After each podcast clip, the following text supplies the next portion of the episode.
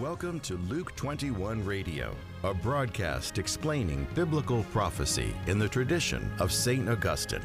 And now, from Greenville, South Carolina, here's your host, Steve Wood. Hello, this is Steve Wood, and welcome to Luke 21 Radio. And we are at episode 56, and today we launch into a study of the book of Revelation according to St. John. And just in case you're joining us right now, the pattern that we have studied in Luke 21 radio, we started with 1st and 2nd Thessalonians, and then we moved to Jesus' end times teaching in the Gospels. This was actually done on purpose uh, Revelation, in many ways, is more difficult than First and Second Thessalonians and the four Gospels, even though they are difficult. So we really started laying a foundation through studying these other books, and you'll find it very helpful that the things we learned previously you can now apply to the book of Revelation. So, in case you're just jumping in, feel welcome to join us, but you can also play catch up with the earlier episodes and get keys to understanding biblical prophecy because I don't want to just dump it all on you at once. What we're going to do, this is how we're going to approach the book of Revelation. At the beginning, I'm going to do a mini series within this series to do a few shows that will give you an overview of the book and some very valuable keys for understanding the book of Revelation. In other words, we're going to look at the forest and some characteristics of it, and we'll take one or two of those characteristics in this mini series as we overview the book of Revelation. But today, I want to focus on what you might call the big key for interpreting the book of Revelation, and it's also the missing key very often for interpreting the book of Revelation. In other words, we need something like a lock needs a key to open it and reveal its contents. And that's what the apocalypse is, another name for the book of Revelation. It's an unveiling. So, what's the key? Well, this isn't a key, but just kind of thinking back to the late 60s and 70s, during the hippie time, people thought, well, you know, you get high on marijuana and then you read the book of Revelation, you can understand perfectly what's going on. Well, they imagined that their hallucinations were interpretations. I don't recommend that method. But let me give you the average prophecy TV show that you might find on television from the folks in the Rapture at Any Moment uh, School of Biblical Prophecy. And probably the show that comes to my mind that characterizes this method. In other words, everybody needs a key to unlock the book. What's the key? It's the prophecy show featuring Dr. Jack Van Impe. And here's how the show works uh, his wife, Rexella, reads a news clipping from a magazine, the internet, or a newspaper, or whatever, and then she flips it over to Jack and he rattles off uh, a dozen or so Bible verses. In other words, the newspaper, the current events are the key to unlocking the biblical prophecy scriptures. Now, that's what's very frequently done, and uh, I know many Catholics are watching these because they're not getting teaching in biblical prophecy, so they're turning to these types of teachers, and they're all over the airwaves. One of the reasons I do Luke 21 radio is because I don't believe the newspaper is the key for interpreting the book of Revelation. Now, there's no question that the book of Revelation is unique. Everybody seems to know that.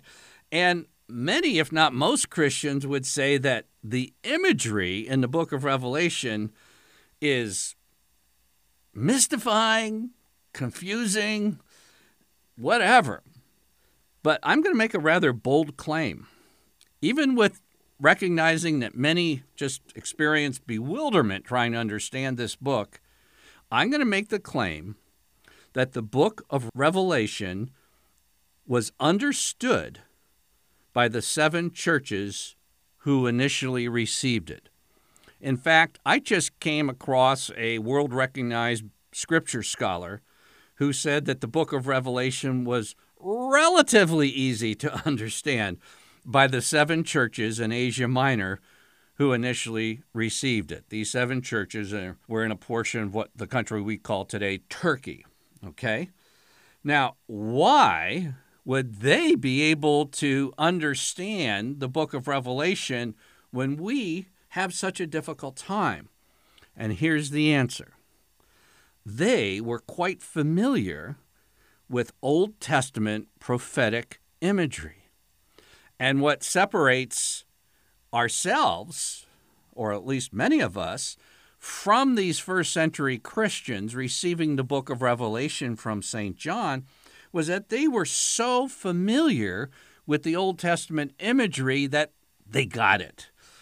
I'd like to read a quote for you from a Dr. G.K. Beale, B E A L E. He is an evangelical world expert on how the New Testament uses the Old Testament. That's his specialty.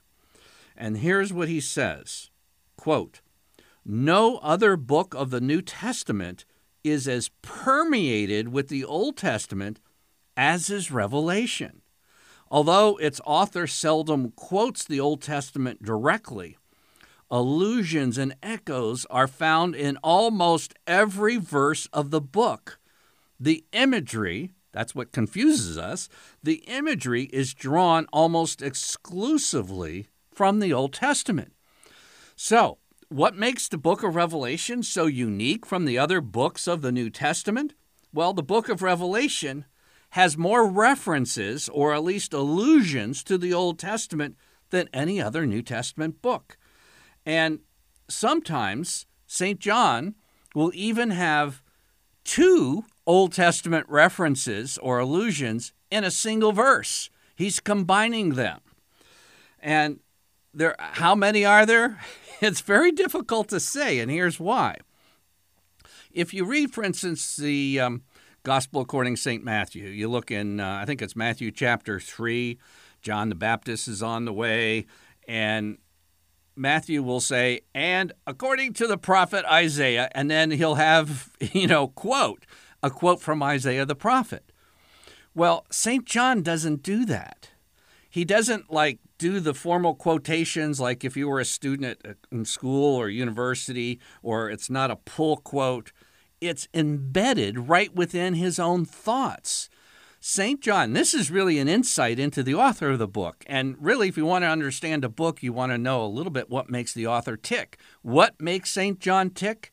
It's the Old Testament. This is part of his own thought processes. And so when he sees a vision, he puts it in the words of the Old Testament prophets. And it's not a, a, repetition necessarily of the Old Testament prophets, it's taking their imagery, bringing it forward into the Old Testament, and showing how it applies now in an even more glorious form, or perhaps its final fulfillment form in the New Covenant. That's what's going on in the book of Revelation. How many times? Well, it's all over the place how many references. Like there are two rather standard Greek New Testaments and in the Greek New Testaments, they will count the number of times the Old Testament is either referred to through indirect allusions or citations by the book of Revelation. And one of the Greek New Testaments say there are 394 of these in the book of Revelation. And another Greek New Testament says, no, 635. In any case, the book of Revelation is loaded, loaded with the Old Testament and the imagery, which drives most people nuts trying to understand what it's talking about, it comes from the Old Testament. So you have to pull that in. And roughly half the references in the book of Revelation, you can narrow it down, come from the Psalms, Isaiah, Ezekiel, and Daniel. Now, how can you, listening to me right now, get a hold of this? Well, there are two study Bibles that I recommend if you want to follow me as we go through the book of Revelation. One is the Navarre Study Bible, and there's an individual uh, volume on the book of Revelation, or you can get a whole New Testament together. But in the Navarre Bible, on the outside margins of each page, there are cross references to other scriptures. So if you want to see, like I'm looking right now at Revelation chapter 5, and I see cross references to the Psalms, to Exodus, to Isaiah, and other portions in the New Testament. So this is a very good tool. And then the Ignatius Catholic Study Bible has a section, usually about in the middle or about two thirds of the way down the page, with again a whole number of Old Testament references that are basically being talked about in that chapter of the book of Revelation. So those two sources will give you a great key, and of course, I'll be bringing you tons of these as we go through the book. I'd like to close with giving you one example how the Old Testament can help you interpret the book of Revelation. In fact, just one example there's a huge chunk, so to speak, of the book of Revelation that's taken up with three sets of judgments called the seven seals, chapter 6 through the beginning of chapter 8, then the seven trumpets, judgments from chapter 8 to the end of chapter 11, and then the seven bowl judgments, chapters 15 and 16. This is a big portion of the central teaching of the judgments coming on the earth in the book of Revelation. And here's what's often confusing that there seems to be a frequent overlap between the seals, trumpets, and bowls, yet there's an intensification. Now, how does this work? Simple. You go to the book of Leviticus, right? You've had your devotions there recently, haven't you? No, everybody skips Leviticus. But in Leviticus chapter 26, verses 18 through 28, we find the explanation for the multiple series of sevenfold judgments that intensify if repentance is not forthcoming. God says in Leviticus 26 14, If you do not hearken to me and do all my commandments, if you spurn my statutes, well, I'll do this to you. I'll appoint over you sudden terror, consumption, fever. Uh, you shall sow your seed in vain. It'll be economic problems. And then in verse 18, he says, If in spite of this you do not hearken to me, then I will chastise you again sevenfold for your sins. I will break the pride of your power.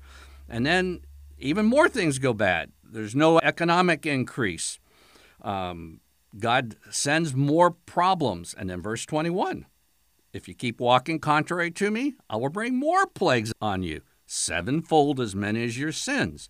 And then he says, If by this discipline, and this is what it is, this is God trying to bring this chaotic, godless world back to himself. If by this discipline you are not turned to me, then I will walk contrary to you and I myself will smite you sevenfold for your sins, and bring the sword, pestilence, and break your staff of bread. This is what's discussed in the book of Revelation. It's nothing new. This is the process of discipline on a godless world that God uses to bring them back to Him. That's the seals, the trumpets, and the bowls from one chapter of the Old Testament. And that's just uh, to whet your appetite for as we explore the book of Revelation together. I'm Steve Wood, your host. You've been listening to episode 56 of Luke 21 Radio.